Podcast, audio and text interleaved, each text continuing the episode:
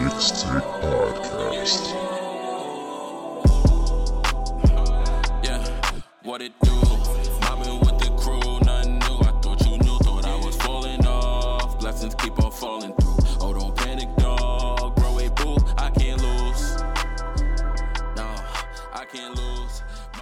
What's good, y'all? I am Josh So Focused. I'm French the Bro host, and we would like to welcome you to The Knicks Take, the Knicks Take, the Knicks Take, the Knicks Take Podcast.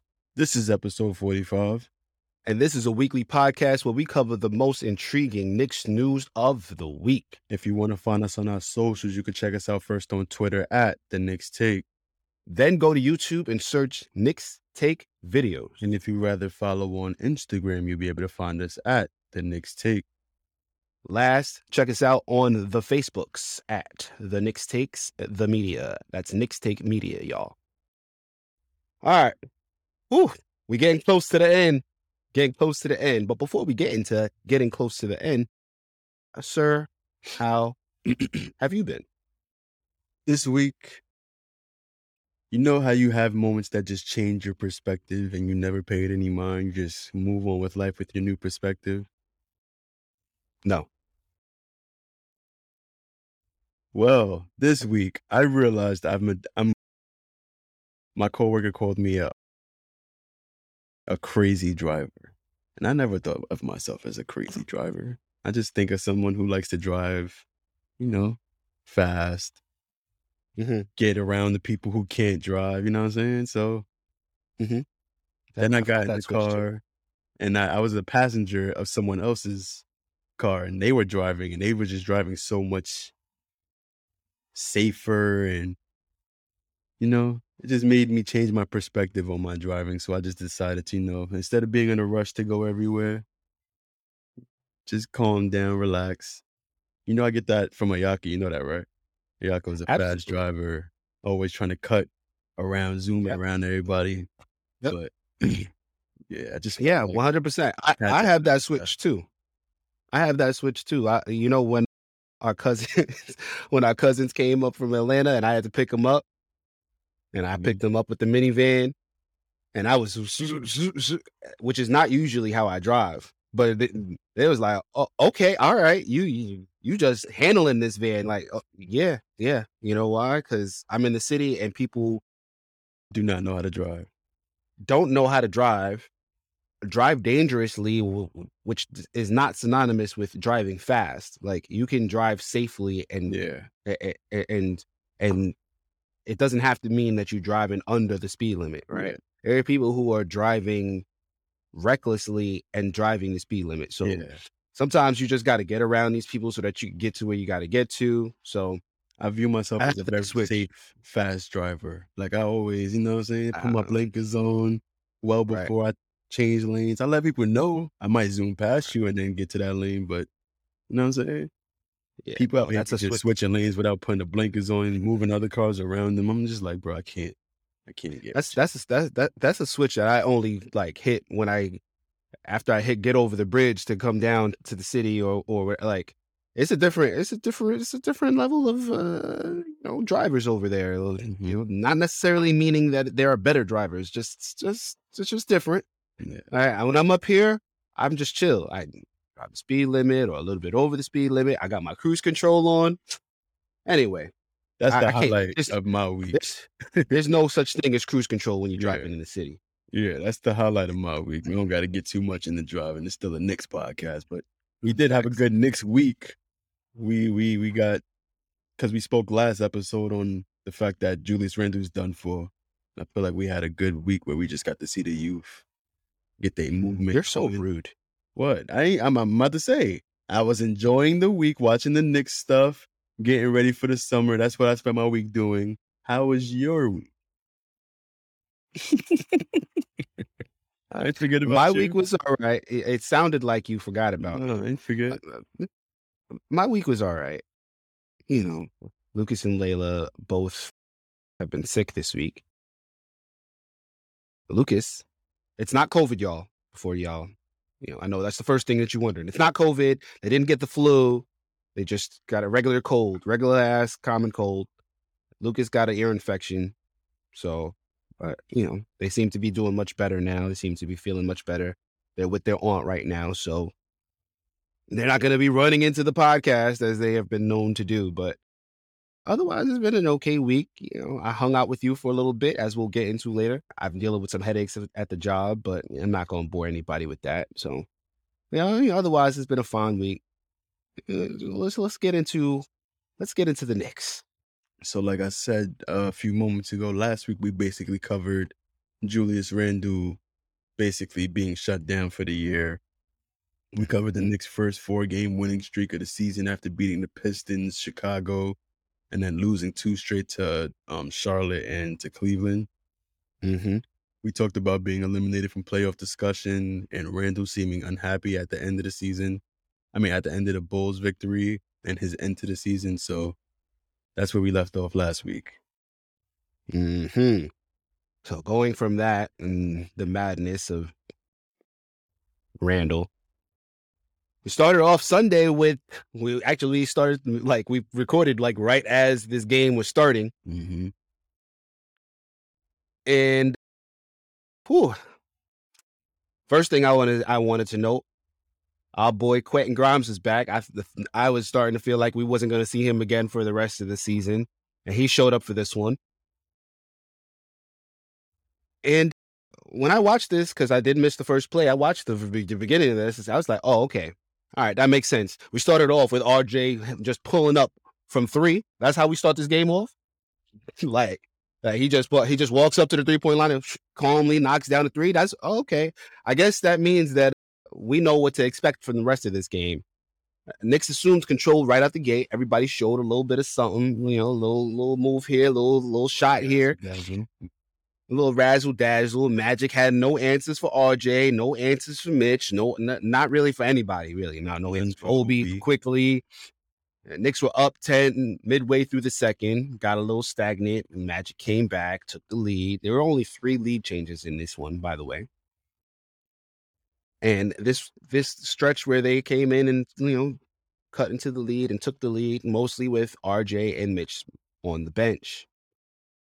Once the starters came back in in the second quarter, Knicks took over again, finished the first half with a beautiful alley oop from RJ to Mitch to just kind of, all right, listen, yeah, we're just kind of playing with y'all. Just here, Mitch, we could do this all night, right? We didn't do this, but we go, we could do this all night. And went to halftime looking very good. Came out of halftime, and uh, it was all Knicks, all Knicks. Nick, yeah, they, we extended the lead to 35 in the third quarter 35 points like eh, it yeah and the magic don't have nobody on that team with that you know all right maybe they could come back They- they're not good enough to where we have to worry about blown leads right? 35 in the third quarter we already know what's going to happen the game's over at this point nothing to see here. Baby Knicks led by one RJ Barrett who had 27 points and they crushed the Magic 118 to 88. Speaking of RJ, he finished with 27 points, five rebounds, six assists. Obi finished with 20 points, eight rebounds, three assists. Mitchell Robinson, 12, 10 rebounds, 12 points, 10 rebounds. But last but not least, our boy uh, coming off of the bench, IQ, Immanuel Quickley with the triple double. That's right, triple double. 20 points, 10 rebounds, 10 assists, one turnover. Uh, do we really need to talk about anything else? Like, this is the future of the Knicks. Yeah. Like, this is the future of the Knicks.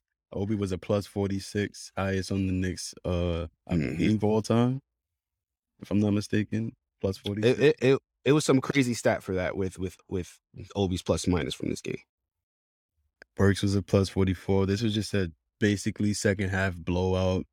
Knicks were just Mhm. too dominant for this team. It was just Yeah, they were a game that made me feel like, yo, was Jalen Suggs and Cole Anthony the reason why they beat us twice this year? And Cole Anthony only played three minutes of this game because he got injured, I believe. And it's just, I don't understand how we lost to the Magic at home twice. I can't. I didn't understand. I didn't understand how we mollywopped them in the first game and then uh, allowed them to play us the way that they did, it was a back. It was like a, a home and home. Like Yeah. we killed them in, in Orlando. Yeah. And then they came to the garden and we were like, oh yeah, we about to beat them again. And then they no, like we lost. Like I, I didn't understand that. that. This was during that whole five and one stretch that we started the season off with. That I now to be fair to what you to uh, let me push back on what you're saying about the Magic. Then they that that was a team full of G leaguers that we played against in this game. So like let's let's let's keep it a buck, right? Yeah, they were missing Suggs. Yeah, they were missing Cole Anthony. But I feel like I pretty much saw the main pieces of their roster: Robin Lopez, Brazdeikis RJ is a, is a main piece. Yeah, he's been playing on the season the whole. I mean, he's been playing in the rotation the whole season. in the rotation and uh, being a key piece to the team is not the same thing. Sorry to sorry to say. I'm saying that the people that's on their roster was basically who we playing against. And it's not like they signed a bunch of 10 day guys and that's who we played against. We was playing a bunch of, of the same guys out, Listen. outside of mainly Cole Anthony and Suggs. But I got- got, I got- on there because the season basically. I'm it had just- to I'm just way that it went. I'm just pointing out they started Ignas Brazdeikis, who only played 42 games for them this season and averages 12 minutes a game. He's a, he's he's a guy. He's a rotation player. He will be a rotation player next season. He's not a key piece for this team, and he started in this game. He played 37 minutes in this game. He, I, we drafted him, love him, love Iggy, right? I'm not saying like he's the go to guy. I'm saying that the players that are normally in the rotation was the same players that we played outside, mainly two or three players. True, true, true. Uh, uh, Mo Bamba, R.J. Hampton, Mo Mo Wagner, Terrence Ross, Markelle Fultz. Like, uh, yeah, okay. I I don't know if Robin Lopez is part of the future, but whatever. Th- th- th- This is this team without those guys is not the team that we are usually going to play. Like, we're not going to see that this lineup next year. M- missing like that. That's it's a different team. You know, they're missing key key key components. So anyway, I got nothing else to say about this game. Let's move on to the game that we both went to together. Mhm. French. coming off the big win. RJ and Obi were both talking about how they really wanted to get this next win against the Brooklyn Nets.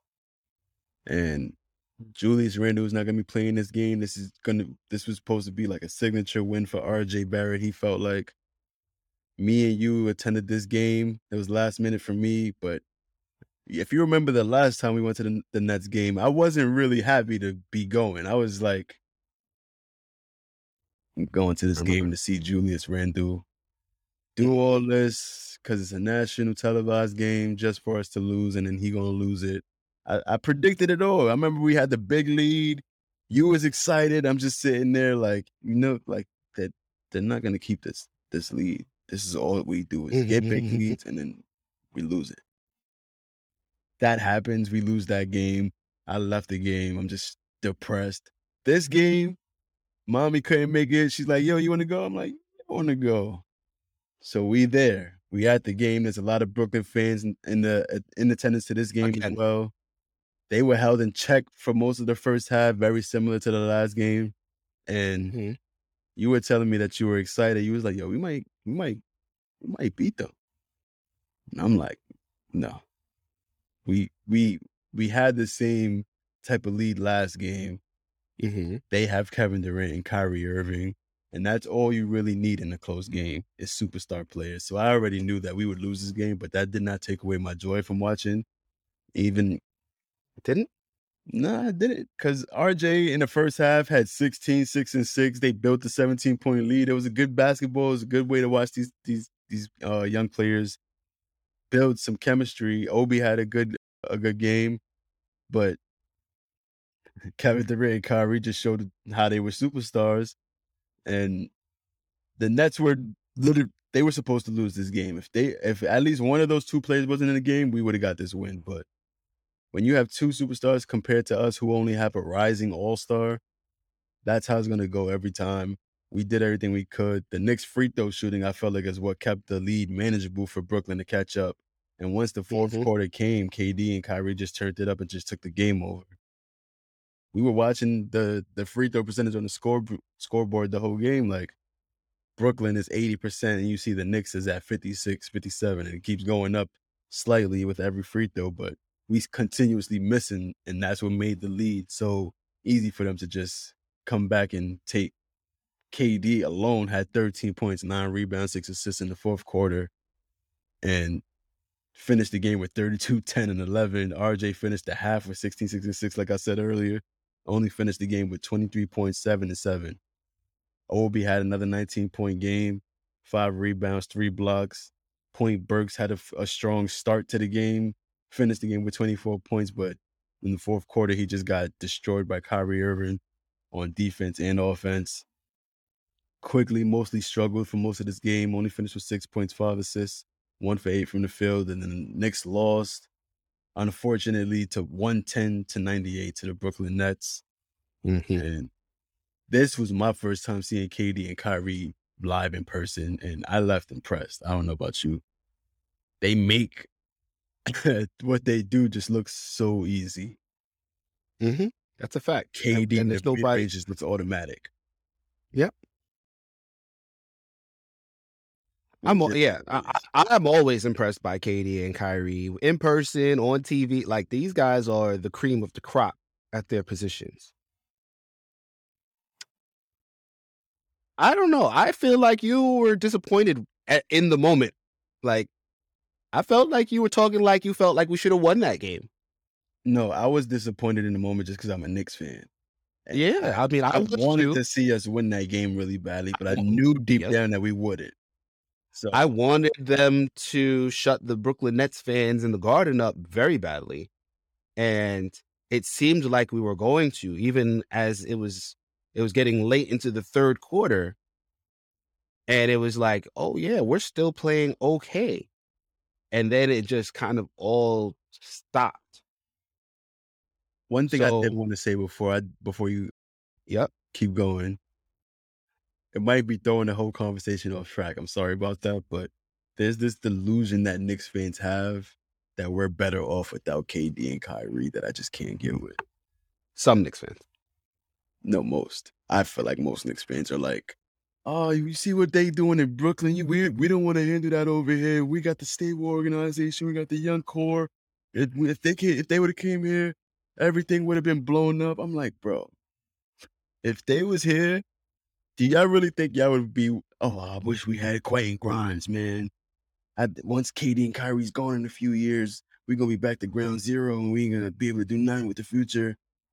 But like, bro, you have KD and Kyrie Irving on your team, and you can maximize that for years down the line, and you don't know what can happen after that. And it's just like I that shit is just so annoying to hear, especially at the games.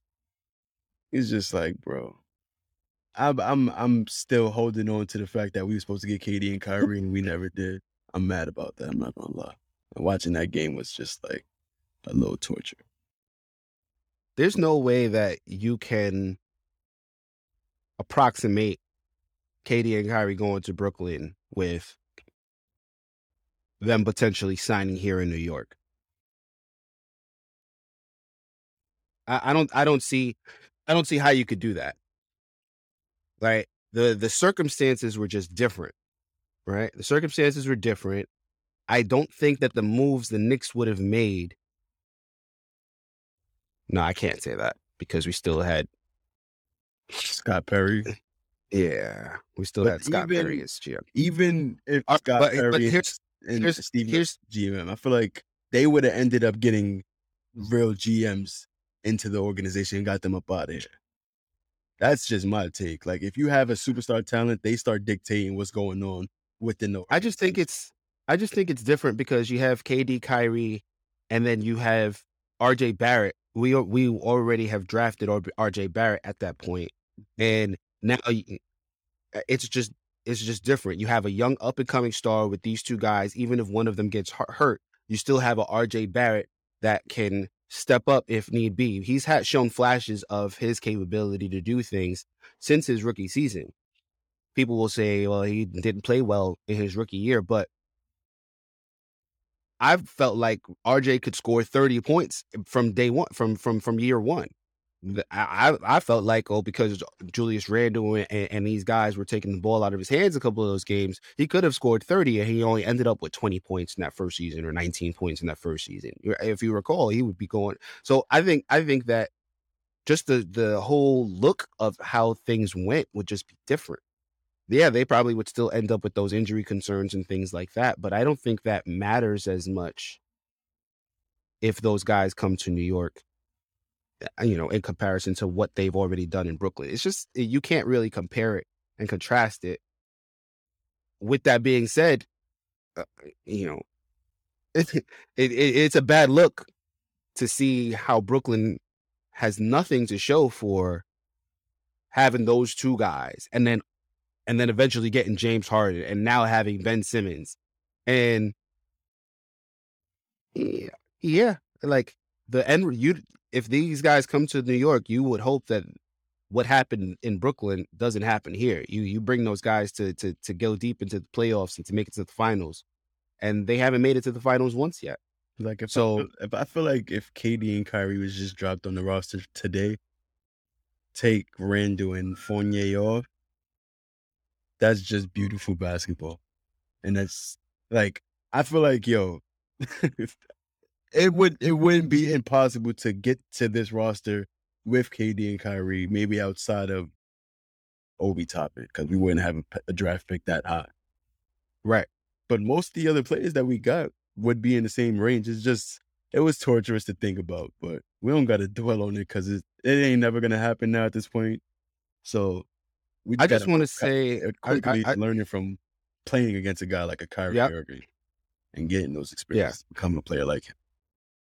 Yeah, the the, uh, the the young guys learning from the from those that superstar type talent, it just makes for a better overall team. And that's not to say Brooklyn doesn't really have anybody on that team. They have a couple pieces here and there, but I just think that the overall structure of a KD and Kyrie Knicks team just looks completely different from a Brooklyn team. So there's nothing to compare there. Yeah. You- I, I also wanted to speak on something that you spoke uh, uh, that you mentioned. RJ had a great first half, didn't have such a good second half, but even during his not great second half, RJ had a couple of moves that kept us in the game or helped us keep the lead in the game for a bit where we were just looking at each other like, yeah, did you see that? Like, Yeah. Very true. but for the most part in that second half, he was playing like trash.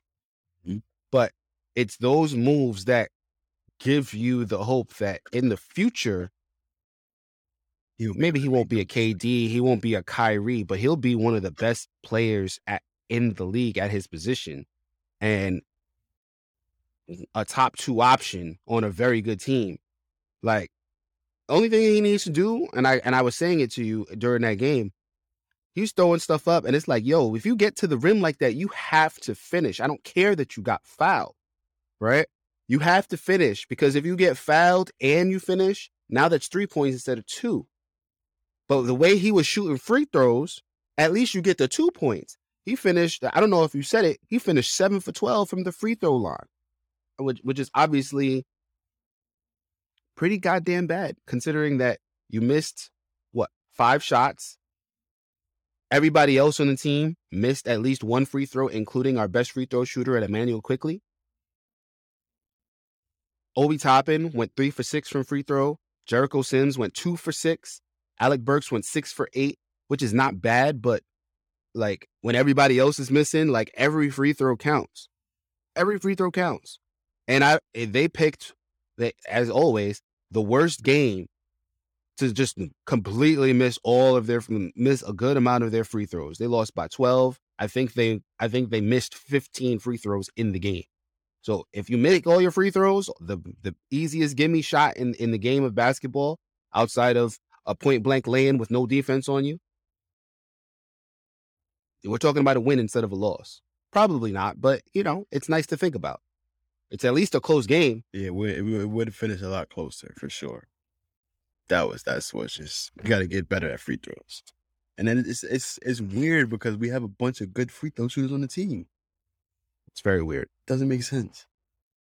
But Other thing I wanted to push back on you on, you made a and you did this in the game too. You made a comparison to when we blew the lead before, and I was trying to tell you like it's different, man. Like it's it's different.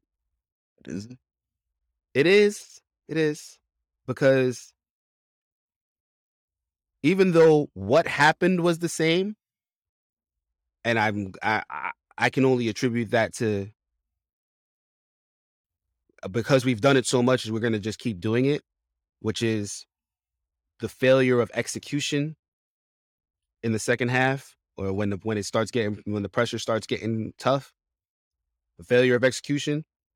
But how many times have we seen Julius Randle be like, "I'm gonna take this game over," and, and dribble the ball into a turnover, and then like continuously do it? Uh, the same thing that happened in this game, except there was no Julius Randle, right? Alec Burks did it one time. RJ Barrett did it a couple times.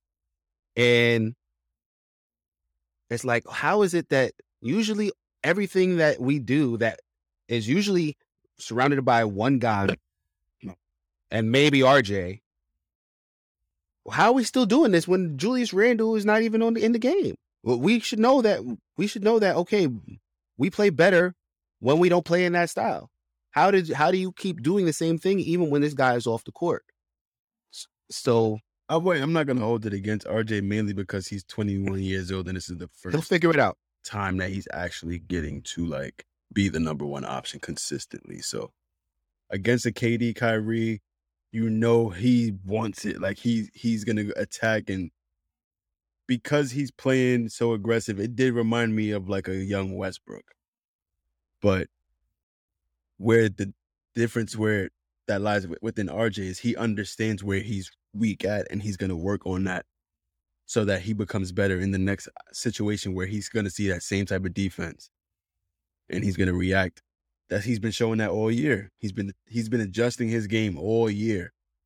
Mhm. the defenses he's seeing he's making new moves and he's that's what you want to see from a, a young player throughout the development of a season. You don't want to wait till the offseason to see what happens and what he develops in the offseason at the beginning of the year and then the defenses figure him out that's what happened with Julius Randle. He came in with a bunch of new tricks. Defenses figured him out, figured him out, and then he started struggling and couldn't get back to where he was at last year.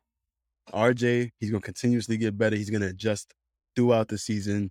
And that just makes me so much more excited for next year because if he picked up all that knowledge in this year and now he gets another offseason to continuously add to his game, just think about where he's going to be launching, what, what his launching point is going to look like at the beginning of next year, and mm-hmm. think about where he may end. I, I just remembered like three other points now that so I'm gonna start with compl- actually I'm gonna I'm gonna feed off what you just said. Just remind me I had another other couple of points. RJ Barrett after this game, and I we like I'm gonna complain about Thibs after this, but he absolutely was the reason we lost this game. He failed to execute. He failed to hit his free throws. He missed Obi Toppin a couple of times. Missed the open the open player a couple of times to try to force to force up his shot. And it's just overall lack of leadership on the court when you're having a bad half, right? His first half was great. So I, I obviously when you have a first half that that that's that good, it encourages you to try to bring that back. But midway through the third midway through the fourth quarter, we still had a chance to kind of pull this out and RJ just buried us with his poor decision making. He finished with three turnovers. But to bounce back over what you said, how we know he's going to improve as a 21 year old, where we don't know if this is going to be something he does whenever we're put in this situation. He's just gonna if he's gonna keep putting it up. After the game, he in the press conference he said the he put it on himself. He said, "I missed a bunch of reads. I I didn't I didn't handle it well. I had, you know, I I missed the, the whole game. The whole game, I was missing guys, and I need to get better at that. And then that's how we know. Like, if there was Julius Randle in the seat, he would have been like, "Nah, I like the looks that I was taking. Da da da. You know, just didn't go down. Blah blah blah."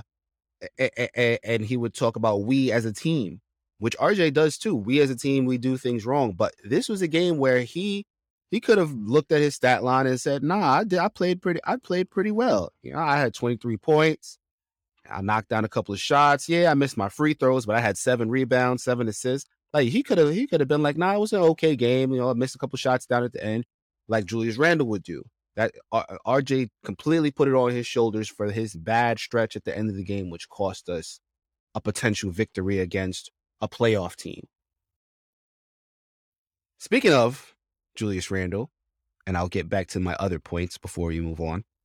But speaking of Julius Randle, RJ Barrett at the end of this game said a couple of, of things that mm, I'll let you guys be the judge on who he's talking about.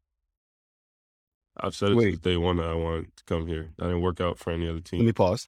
What's up? Did you address the other two points that you remember? I will after this. Okay. I didn't forget. All right. said it since day one that I wanted to come here. I didn't work out for any other team. Um, this is where I want to be.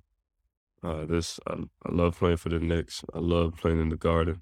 Um, I love how we got to the playoffs last year and looking to do that again.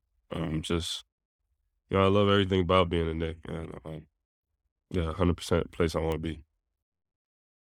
I posted it on my Instagram story yesterday, or the other day actually. Like Man, I love them Knick fans, man. Even when we're on the road, like they're always they're always there. And I mean, it's not just me, they cheer for everybody.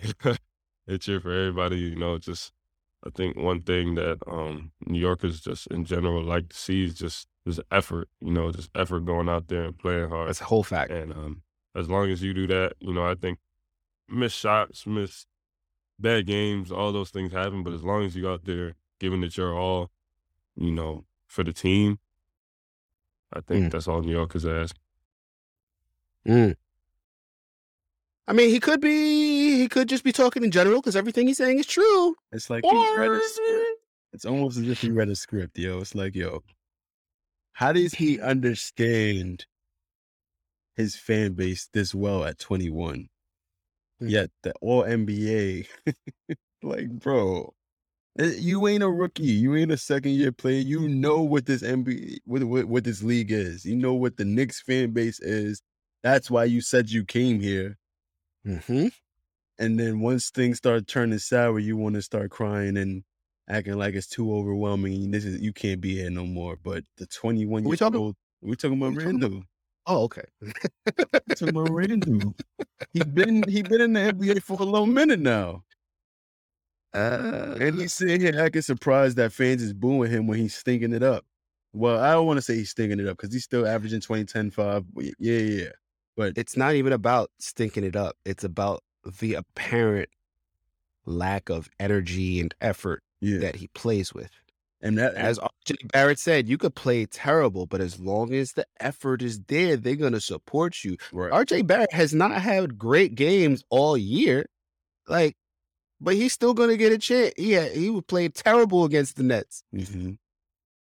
He's still going to get that RJ Barrett chance. and And he and that's why. And the thing that Clyde said about only Jokic and Giannis are the only two players to do 20, 10, and 5. But there's a clear difference between those two guys and Julius Randle. So Mhm. you can't just look at the numbers and and ignore everything else because clearly what he's doing is not leading to what those guys are doing. And the Knicks aren't successful as a result of him sco- averaging that stat line. Mm-hmm. So Clyde is RJ is just RJ is going to become that guy. I'm co- I'm convinced. He he understands what we're looking for. He, he's not going to take nothing personal. If we booing him, he understands that it's because he's playing bad and he's going to do something to make it better. That's that's all we ask for. That's all we ever want to see. it's not about him playing bad, right? Like he played bad against Brooklyn. Not a single person booed RJ Barrett. Like like with with how he played in that in that fourth quarter specifically, he played poorly enough to get booed. He was missing free throws. He wasn't making his. He was trying to look for the foul and wasn't getting it, and missing layups. Even when he was getting fouled and they didn't call it, I felt like some of those were layups that he should have still made while while while getting the contact because that's what the best players in the league do. They'll But- get fouled occasionally, not get the foul, and make that and finish finish the the shot at the rim because they're the best in the league, and I, that's going to be what his ability to do that is going to be key when it comes to games like that when we need him to bring us home. He'll he could finish seven for twenty seven, but if he if in those seven in that last quarter he's getting to the rim and finishing through contact, it's going to mean the difference between a win and a loss nine times out of ten. Yeah, but I'm not even talking about right now. I'm talking about because RJ Barrett's going to be on the Knicks for a long time. I hope so. We I really do. and we envision like great things for him. So once he's in his prime, right now we're not going to boo him. But once RJ hits 26, 26, 27, one of the top wings in the NBA, and he starts playing bad, yeah, best believe we are going to boo. And I'm saying I'm just comfortable having him be on this franchise because I know when we do get to that point where we booing him when he maybe isn't providing the most energy like he has provided for his whole career so far, I understand he ain't gonna take that personal. He's gonna take that and just be like, you know what? I know what they want to see. I've been here. By then he gonna be he gonna be a vet for the Knicks, and I'm, I'm I want to see RJ Barrett the vet because if he looks like a vet right now as a third year player, just imagine a year eight player. uh, real quickly. I don't know.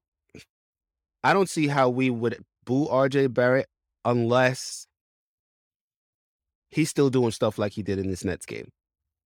It's possible. Because it's gonna be it's gonna be a case in him not figuring it out and not changing in the ways that he needs to change in order to get to the level he wants to get to. That's the only way I see us booing him. We don't boo him now because he's 21, he's young, he says all the right things, he does all the right things, and we expect him to improve his game. If he can't improve his game because he insists on doing what he did in the Nets game, like the same way that Randle does, that's why we that's why we would boo him.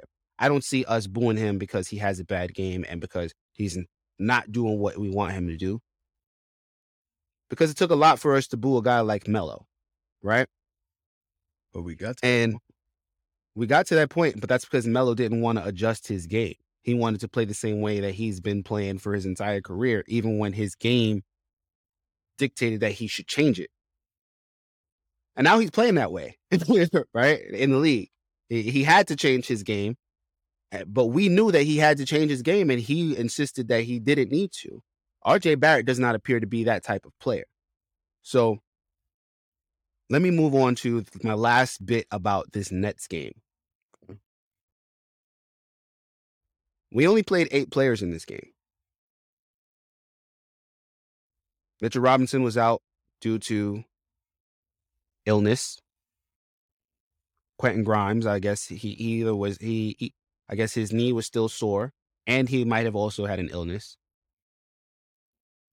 He didn't play in this game. We played Alec Burks, RJ Barrett, Obi Toppin, Jericho Sims, and Evan Fournier with as a starting lineup. And the only players to come off the bench were Immanuel Quickley, Taj Gibson, and Deuce McBride. To me,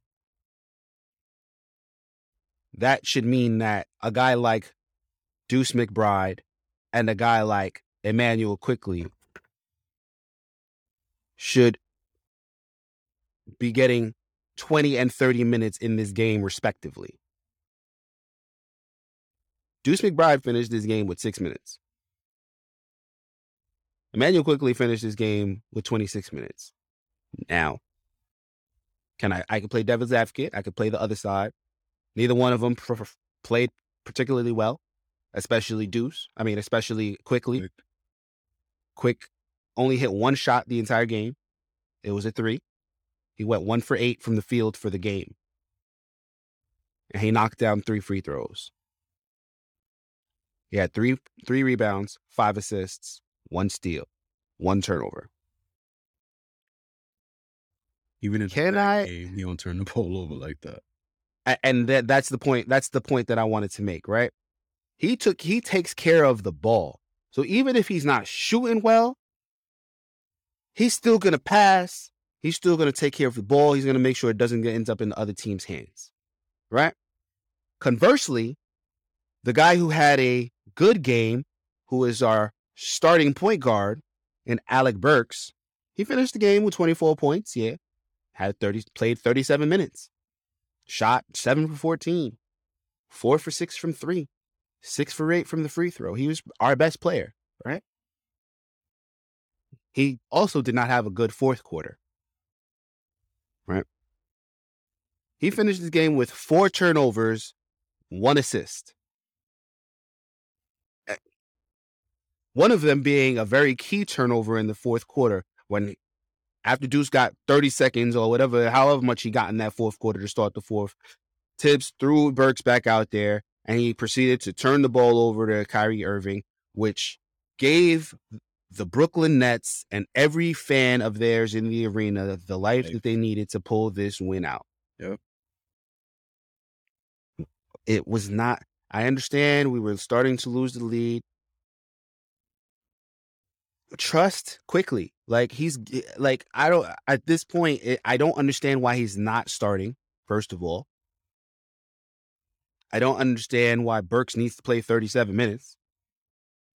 I don't understand why I, I don't understand why he's not given more trust. His game is not built around his shot. He needs to be getting 30 minutes a night with how he's playing. He just had a triple double the game before this. That by itself should be like, right, you know what? You've earned it. You've earned it. Take the start in these last couple of games. Close the game. Alec Burks could shoot well. He's a bench player. He's been a bench player. He's not a starter. He's not a point guard. And the stats indicate it. He's a scorer. He can do a lot of things. He can rebound, he can pass, yes. But Quickley is your best point guard. Easily. Five assists to one turnover in 26 minutes dictates that he needs to get more than 30 minutes in the game. Uh, me and you both defend Thibs, but as I've said all year, he has his flaws. Yes. He has his flaws. He has his flaws. Right? This is key. This is key in those in the in those floors. Do I want to see Thibs go? Not unless you're telling me he, the next coach is gonna coach as well as he has and or better. Right? I'm not willing to just be like, we gotta we gotta see some we gotta give somebody a chance who's gonna give these kids a because there's flaws in that too. We could have a coach go out there and play the kids all the minutes in the world, but not give them the consistency in coaching and and, and hold their feet to the fire the way that Thibs has, that has them playing as good as they're playing now. I need to see that. I need to see somebody do what Thibs is doing for these kids and play them. That's what I need. I don't. I don't. I don't need to see him go. Right. I like. This is bad to ask the GM and and the general eh, and the team president to do, to kind of construct your roster to save the coach from himself. But he's a good coach, top coach in the NBA. Uh, I'm about to go off on a tangent. I'm just gonna instead of going over tangent, I'm gonna make two points and then we'll move on. We lost Woody, right? We lost Woody last season. We never replaced him. We lost Kenny Payne. We lost Kenny Payne. We haven't replaced him. These are guys who have been key, from what I can tell, and why we've played well. Give this man those coaches back. Give him an offensive coordinator or something like that. And let's move on next season. And we should play better regardless of who's on this team. Yeah, now. Unless you have something else to say, French.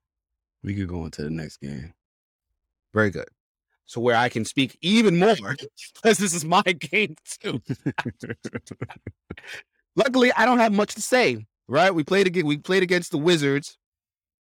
Got Knicks got off to a really slow start. Picked it up after RJ calmly knocked down a couple of pull up mid range jumpers. Which, side note, if RJ can hit that consistently, we're gonna see him take over in games like like he didn't do against the Brooklyn Nets. Mm-hmm. Right? Instead of trying to force the issue and try to get that foul, he's gonna make the defense uneven because now he can score from three, from the mid range, and in and in the paint. That's gonna be key for him. He got mauled on what should have been an and one in the first quarter, but he knocked it down anyway. Or I mentioned that before too. Knocking those down is gonna be key. Can't just throw it up and hope that you get the call. You got to try to finish through contact. Mm-hmm. I know exactly what play you're talking about too. Mm-hmm.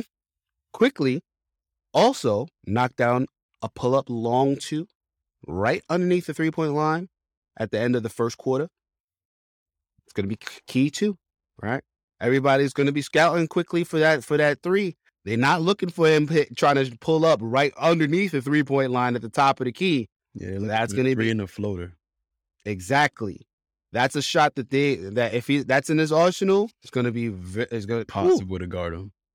Exactly. Because he's already quick.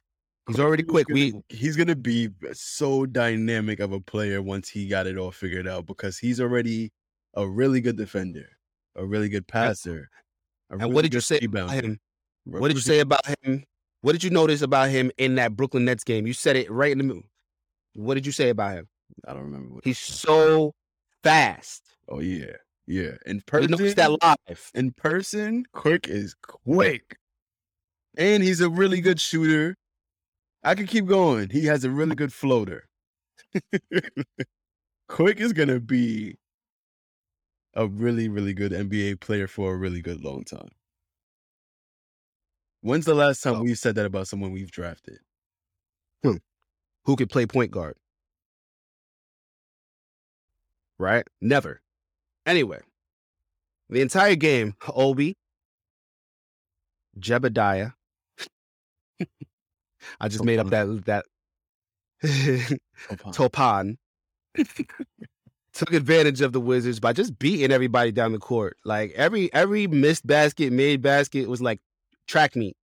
He got six easy points in the first half alone on assists from both Quickley and Deuce. Just running to just running to the rim. They just oh okay. And he'll even if the dude is next to him, if he's faster than them, he'll all right. I'm gonna put the the jet the jets on, grab it, and I'm gonna just lay it in or dunk it. And Obi's another one. So many skills that he's developing and becoming so Yep. good at. Yeah. It's He's, he's developing that mid range. You seen that mid range jumper he's been knocking down? He knocked down a fadeaway mid range too. Boy. Anyway, midway through the second quarter, we had the, probably the biggest blow of the season. Luckily, it it came with in the second to last game of the season. RJ Barrett, who was in the middle of bringing us back, mm, you know, into a fir- uh, bringing us into the first half comeback from double digits. We were down 10, 11, 12 points. Made a nice little pass to Jericho Sims, and I don't know if he knocked knees or if he landed wrong. Looked like he landed weird and It it it, it didn't look good. He- Jericho Sims knocked down the lane. RJ crashed into cameraman or somebody. He was down in the sideline and he did not get up, holding his knee. Did not look good. Everybody was hold, held their breath. Eventually, he did come back into Yeah. the game for a couple of minutes. He was on the floor like he- 10 minutes and then jumped right back up and was right back in the next play. Right. Eh, And but then eventually he did point to the sideline, asked to get pulled out, and he never came back into this game. Right now, it is looking like he had a sprained left knee. It's being classified as a sprained left knee, but once again, scary moment for everybody as we m- wasn't sure what happened to the face of this franchise. And yeah, um, I, I don't expect to see him in this game tomorrow against the Raptors. I don't really want to. I seen what I had to see from But it's fine. this year. It's fine. We know we we we're already good. Like whatever he's already earned whatever he's going to get in this offseason. hmm Obi went six for nine from three this game. I couldn't wait for you to say it. I'm sorry. I'm just like Obi, Obi, Obi. let me let me finish off. He's ready. First of all, he knocked down a three while getting fouled to end the first half. Like, like right before the half ended, he got fouled. They called it. It said, and he knocked down the the and one, which gave us a nine point lead going to the half. That was pretty much the end of the game. Like once once Obi Toppin is knocking down threes while getting fouled, like yeah, we don't need we nothing else to say. Knicks never looked back after that extended the nine point lead to 26 in the third on a stretch of hot shooting from Quickley Toppin and Fournier. Those three hit 12 out of 18 in the out of 18 from behind the arc in the third quarter alone. Obi stepped up in the absence of RJ, finished the game with 35 points. 35 points. You heard me. 35. 35 of them things. Final Knicks 114, Wizards 92. And I don't know, you might want to call me Nostradamus or something like that, but didn't I say Obi needs to start knocking down that three? I do believe I said Obi needs to knock down that three if he wants to be a starter in this league. I do believe I've said it. I've written it. I've mentioned it.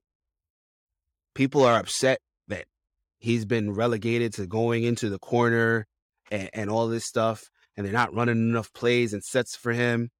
And I'm like, no. Like, yes, we can just let him do the stuff that he's already good at. But for us to unlock Obi Toppin, he needs to hit that three because it makes everything else just, it makes it so much difficult for the defense to account for him. If they have to account for him for three, account for him on the fast break, account for him on the, on the pick and roll, account for him pulling up from mid, it just unlocks so much for him. Let me let me ask you a question, right? Yeah. Are there three power forwards in the NBA who you view as perfect, a perfect matchup for Obi Toppin? Like, Like, to To stop him? him? Yeah, to defend him in the NBA. Uh, Giannis, KD, LeBron James. no, no, That's about it, though. LeBron is not guarding Obi. No, you know what? He's not You're right. around the corner following. He not- He's not he not Obi. He's he's like, uh, yeah, I, lost him again. Sorry, somebody else gonna have to keep up with the boy. I'm Yeah. 30, whatever. Yeah, Maybe So- Draymond. Draymond could probably uh, Draymond is Draymond will have will, will be able to gonna stop some able to jump with him. things. Yeah, he's not gonna be. He's not to be able to jump with him. I don't think he's going to be able to chase him around for 48 minutes up and down the court. Yo, year I don't five. think so. Oh my god, yo, this team is gonna round out to be I, something. I'm sh- I'm sure I can. I'll I'll eventually think of a third and maybe even a fourth person, but right now I'm just thinking Giannis and KD, and that's only KD when he's like locked in, because KD be be tripping on defense sometimes too. But he showed even against against us, like when it, when it's lockdown time, he'll play D, right? Same with Kyrie. When it's lockdown time, he'll play D, but that's only when it's time for them to lock in. I, Eh, yeah, I, I don't know, but We yeah, that's a tough. That's a game. we did it. But I was gonna finish this game off by saying, "Yo, he needs to start next season. I don't care, right? Unless you're telling me that we getting a bona fide starter at the point guard, there's no reason that Quickley should not be starting. I don't care if Alec Burks is on his team. If Alec Burks is on his team and Thibodeau is coaching his team, and Quickley is not starting next year at point guard, and we don't have a clear starting point guard on this team." I, I will I'll be one of the first ones to say fire Thibs. Because at this point there's no excuse. There's no excuse for him to not be starting now, but you know what? It's late in the season. Okay, cool. Well, we're not going to mess with the rotation. Quickley has has maybe Quickley is playing as good as he has because of when he's coming in the game, the rotation, the players that he's playing with. Okay, cool. Now we have summer. We have summer league if he plays in that. We have training camp. I, We've seen what he's done to end this season. If this roster looks anywhere close to where it looks now, I don't care if Julius Randle's on this team. I don't care. I don't care. I don't care who's still on this team. Quickley needs to be the starting point guard, point blank, period. Unless you bring in a guy. He finished this game with a double double 23 points, 10 assists, 9 of 18 from the field, with four shots coming from downtown, six rebounds as well. That boy, good. Hold on. Let me say it again. Ah, that boy is good. Stop playing with my boy Quickley. Speaking of assists, though, o- Obi Toppin, I just want to point out he only had one assist. But when you spend 38 minutes basically beating the other team on the fast break, you don't really have enough chances to really pass the ball as much as we know Obi can pass that thing. Obi, Obi could pass the ball. always. But but if he's just eh, after misses, he's just going down to the court and the yo, oh, who's he gonna pass it to? He the only man on the court. He the only man by the rim over there. He can't pass it to nobody. So one assist for Obi Toppin. That was the other. That was the other stat that I kind of wanted to mention, but that that just goes to show how active he's been on the fast break. All right, mm. French. I've been talking for a very long time. Is there anything that you specifically want to talk about? I have some topics. If you want to talk about those topics for me, I, I could do it you. appreciate. Ah, the next topic of the week is, in your words, should we fight to keep Mitch? He can sign a maximum for a year. Eight oh sorry, fifty-five million. I gotta put my glasses back on. I wasn't expecting. Four years, fifty-five million Uh-huh. total. Most executives believe that the Knicks having Robinson's bird, bird rights, they won't allow him to walk for nothing. Obi's emergence and Julie's preparing to move on. Obi's stats this week, he had 20 against the Magic, 19 against Brooklyn, 35 against the Wizards. He's been balling. Julius unfollowed everyone except his kids on Instagram, deleted all posts with his teammates and his wife, except for the slam poster with RJ, per Macri on his latest Knicks fan or Knicks Film School newsletter. I think I- I I think from these topics this week, Mitch has become a little bit of a priority at the same time as become expendable, if that makes sense Mhm. I agree. because it it's a priority that we have to address more so than a priority that we ha- that we have to keep Mitch. hmm Because without Mitch, we have Jericho Sims. Outside of him, we have Taj Gibson, and that's pretty much it. Mhm. Because Nerlens can't be be be relied on to be healthy for a full season, and we possibly could find a big man in this draft who's going to be able to replace what Mitch brings to us. I haven't seen a, a prospect that stands out in my mind. Maybe a Jalen Duren, but I haven't even really done much like scouting on him yet. But I I did mention that I mentioned off the podcast to like some some friends of mine the idea of a Randle for Rudy Gobert trade. Maybe it's not likely, but maybe a trade like that would make the most sense for the Knicks. Instead of trading Randle for a high usage player who's going to take away from RJ Barrett, provide him someone who who's able to bring the same kind of defense that Mitch Mitch brings, as well as a little more creative offensive versatility. Maybe a, a, player out there would be open to coming to the Knicks and being a starting five, and we have Sims come off the bench with Taj, and and for whenever there's injuries, I'm fine with that with that type of outcome. Obi playing the way that he's playing makes it so that he could basically basically play the flop the five some some games because he's provided enough evidence over the last few games to me that he can be relied on to make a three. And if you tell him to prioritize rebounding, I feel like he can do a good job of that too because he's always finding spaces on the floor to get to the ball. Whether it's an But offensive can he protect the rim? he can get to a point where he can be a rim protector. I feel like all he needs is help from his his teammates to be that, but he's not going to be a Mitchell Robinson. He, it's not going to be even close. He has Well, that- well, verticality fact- to be able to block shots, but he doesn't have the Mhm. physical physicality to be going against big men like that yet. the fact that you said help from his teammates automatically says he's not Mitchell Robinson. Because Mitchell Robinson is the help for his teammates with how he plays defense. Yeah. Right? He can play in the block. He can step out and get and and and, and help assist with the perimeter player. He can stick to the perimeter player if that's what he has to do all the way to the rim. He's blocked three point shots. He's blocked floaters. He's he's blocked uh, passes to to uh, to uh, on lobs, and he's protected the rim. And he's one of the best offensive rebounders in the league. So I kind of want to just exclude Obi Toppin from this discussion. I, I just want to make it about Jericho Sims and Nerlens Noel.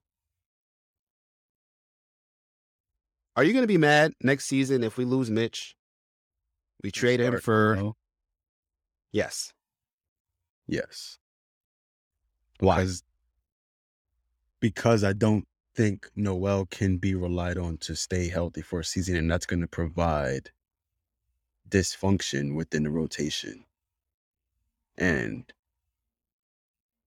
it's going to make us rely on some 15th man center to come in whenever Noel is hurt to be the backup center. And it's going to force Sims to play an abundance of minutes that's going to probably be too much on him. And now Sims is going to be at risk for getting some type of foot injury because he's out there jumping all over the place for 40 minutes a game. It's just not, I don't think it's going to work out best if we rely on Noel to have I- such a, a, a, a vital role to this team's success. I think if I he's a hear you. backup, yeah, it works. If he's a backup, I hear you. I hear you. This is why I'm not concerned. As much as I hate, and and I and you remember when before the season even started, I was like, I really don't, I really don't like this contract for Nerlens Noel. I really don't think we should have brought him back. Yeah, I remember that. I ain't really have a big deal. With, I mean, a, a big problem with it, but now I do. If we can't get Right. him off the books, And I admitted, I was like, listen, this is clearly, uh, you know, this relies a lot on the faith that Mitch Robinson is going to be healthy this year too. But Mitch is better than Nerlens, right? I, I, I, I said, I feel like if we had him against Atlanta instead of Nerlens or with Nerlens, that series goes much different, right? Mitch is obviously the best five that we have on this team. With that being said, Nerlens held it down all year last year for us. Is he going to be Mitch if he's the starter next year? No. Is he going to be good enough at the five? Yeah, I think he will. And if he does get hurt, if he does have a similar situation to what he had this season, I'm okay with Jericho Sims filling it like that. I'm okay with that. I'm okay with Nerlens Noel playing, starting, Jericho Sims coming off the bench. They split the minutes the way that Mitch and Nerlens Noel was supposed to this season. If Nerlens gets hurt, Jericho comes up, and then we have some journeyman five or Taj Gibson manning the five behind him. I'm not scared about Jericho Sims playing 30 plus minutes because Jericho Sims is built differently than Nerlens Noel and Mitchell Robinson. Jericho Sims is what, 6'10? he got He- a lot he's- of muscle. He's, he's- jumping very high. Yes. if yeah, you land that's what I mean. Time you're done for the season.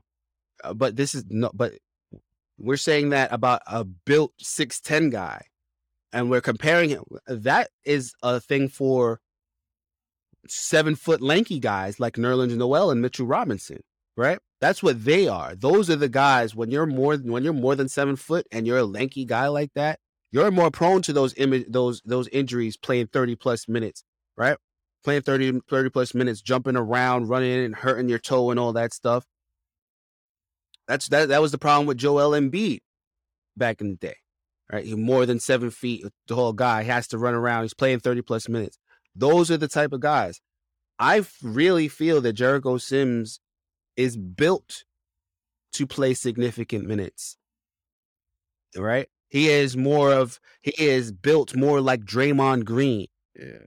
than a than a Joel Embiid. He's built more more to that type. So even though he's an athletic guy and he gets up high, I give you that. And when you when you're athletic like that, yeah, you could get injured. You're more likely to get injured. I'm not as worried about it as I am a Mitchell Robinson and a Nerlens Noel. I do think that he's built to to to carry that load at least for a season. So I'm not worried. It'll be a little annoying to see Nerlens starting, but Nerlens has earned it. And that's why they gave him the contract. As much as I disagree with them giving him the contract, as much as I felt like they should have not given him the contract and they should have extended Mitch instead.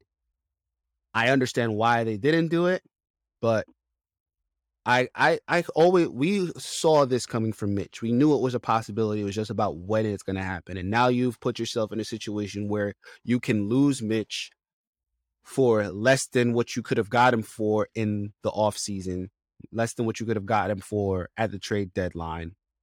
And you know, that's that's poor asset management to me. When you could have not signed Nerlens, extended him, and then got way more. Unless you have more to say, I I kind of wanted to also talk about RJ, but we already talked about RJ before. We're both team max him out and call it a, call it a day, or I, I'm team max him out and call it a day. Do what Um, you gotta for sure. And bring him Do home. what you got to That's it. do. That's it. Um, What you gotta do. He needs to be. He's the next Patrick Ewing for us. Obi's emergence and Julius preparing to move on. We've talked about Obi. I don't know if we can really say too much more about Obi. If he's doing this now at the end of the season, can he do this next season? Right? I think the argument could be made that he's doing this against bottom feeders, against not really great teams. He did score 19 against Brooklyn. He probably should have scored more if if RJ would have looked for him a little bit more. I think he could have gotten another 20 piece and, and RJ kind of froze him out a little bit. Uh, um, do we think he could do this next season if we get rid of Julius Randle and we give him that that starting that starting power forward spot? Yes. Okay, Ah, nothing much to talk about there. He's a mobile four that you you you don't see anyone like him in the NBA. If that three is still knocking next season, the way that it did to end last season, the way that it's knocking now, I'm fine. I'm yes. Maybe get Miles Julius. Is the closest comparison to Obi Toppin. That's the only. That's the only other player that's similar to Obi Toppin that I can find is Miles Bridges. I like it. But Julius. Let's finish off on a good note. Yeah. How do you No, feel I- about Julius? What happened? No, I was saying I combined both these topics when I addressed it. I was saying we we address Mitch by de- by dealing with Julius via mm-hmm. trade. Go for a big man, or I don't really see many other areas that are such a significant need outside of point guard and center. I'm going to be honest. I like Okay. Ty Washington, but I don't think he's going to be the starting point guard. So I think All right. So Quickley he's going to be the starting point guard, and we have to figure out who's going to be the backup. That's what my dream scenario is, and the the idea for Ty Ty to be a backup point guard if we draft him, I like it a lot. He could be another Immanuel Quickley off the bench. He's a much better mid-range scorer, I feel like, than Quickley is. But the to address Randle, I feel like we gotta address Randle by trading him for a big man to replace Noel or Mitch. One of them is not gonna be here next year. all right. All right, French. I guess we can just move on to To predictions, right? predictions. Yeah, let me hear- Last week, Uh-huh. French correctly predicted that the Knicks would go two and one, which they did by beating handily both the Orlando Magic and the Washington Wizards. So he will get to choose his prediction for the final game of the season where the Knicks play the Toronto Raptors at home in the Garden. This is like French, third week in a row, ain't it? I'm, No, I'm on a no, winning not. streak. It's not. Whew. It's the second. I started last week, didn't I? Yep. But it's Second all right. in a row. It's it's cool. It's cool. Second week in a row. That's two. This week This last week. this week we're gonna be playing the last game of the season, the Knicks versus the Raptors. I just said And because it's the last game of the season, we're playing in the garden at home. The Knicks want to end the year off right, send the Knicks fans home with something to look forward to next season. We're gonna it's gonna be a tough game, I'm not gonna lie. The Raptors, if this wasn't the end of the year at home, I would have picked 0-1, but because the Knicks have some type of energy right now that they've been playing with, intensity that they've been playing with, even in the games that they lose. I don't really see. Let me see the standings. I, I I could check the standings right now and see if the game means anything for the Raptors. They're probably going to be benching a bunch of uh, players, so I'm just going to go Knicks one and no. What's your take? You have any other any other prediction? Oh, pretty sure. I'm pretty sure that the Raptors are locked in at the five seed. yeah. So They're 48 and 33. With 48 and 33, Philly is ahead of them at 50 and 31. Chicago is behind them at 45 and 36. So they're probably not playing nobody. You are correct. The Knicks should take this one. But since we only have one game, I there's only one prediction I can make, and that's 0 and 1. The Knicks will lose. So you'll probably win for three in a row as you try to give yourself when it was actually two in a row, but you'll get there. So Well, give me an explanation of why it's 0 and 1.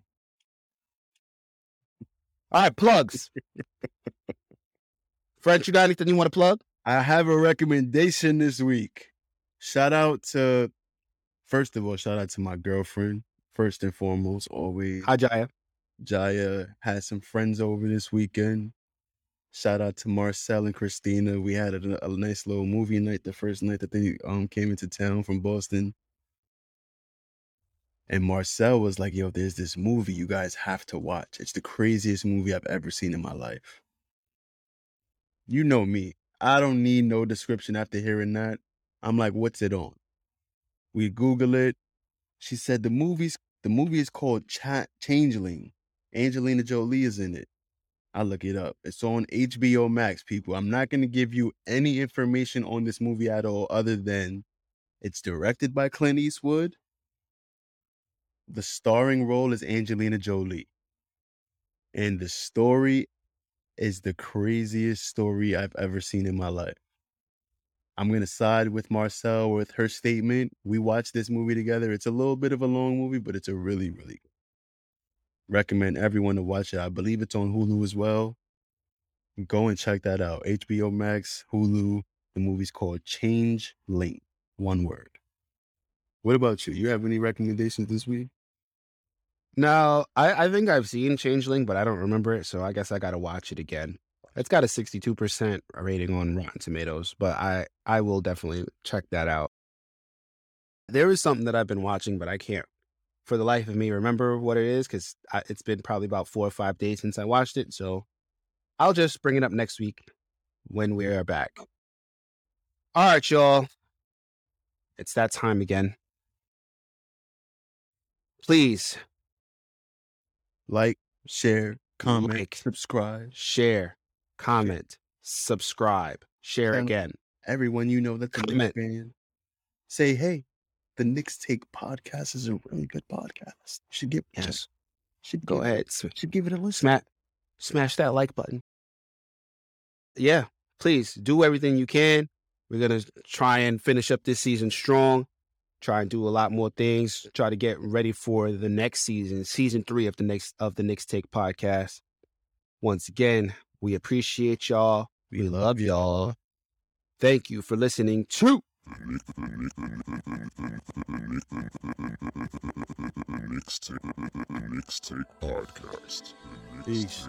Mixtape podcast. Yeah, what? That intro music was Broadway Boo by Gotti B, formerly known as Bugatti Blade. You can find us on Twitter at The Knicks Take. You can also find us on Instagram, Facebook, and YouTube. Thank you for listening.